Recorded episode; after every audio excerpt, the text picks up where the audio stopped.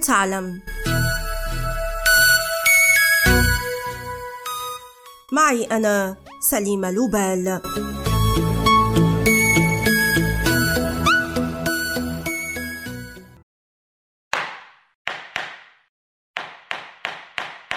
تعود مهنة المحاماة إلى زمن اليونانيين حينها كان المحامون يكتبون المرافعات لكن أشخاصا آخرين بينهم الزبائن كانوا من يقرؤونها خلال الجلسات.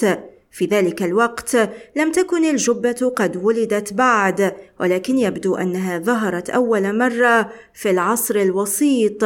حين فوض الملوك بعض سلطاتهم للنبلاء وبينها الحكم بين المتقاضين ففرضوا عليهم ارتداء ملابس تشبه ملابسهم أي معطفا أحمر يرمز لإرث ملوك الفرنجة.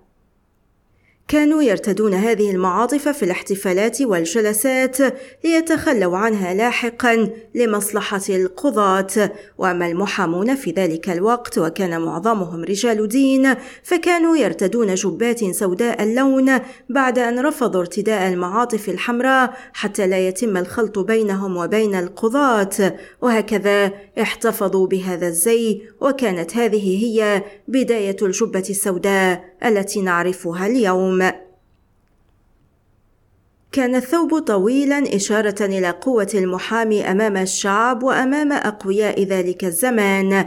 كان هذا الطول علامة أيضا على استقلالية المحامي مما يسمح له بالحفاظ على مسافة كافية بينه وبين المتقاضين.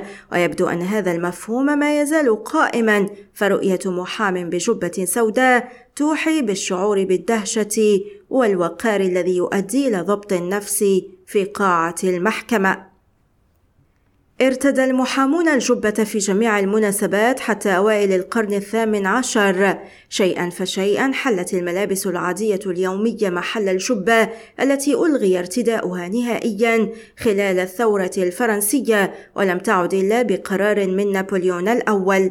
تخاط الجبة من أقمشة مختلفة مثل القطن والألياف والصوف الناعم والترجال والحرير والساتان وتختلف أشكالها باختلاف الدولة كما ترافقها أكسسوارات أيضا في بعض الدول مثل القفازات والشعر المستعار والقبعة وغيرها.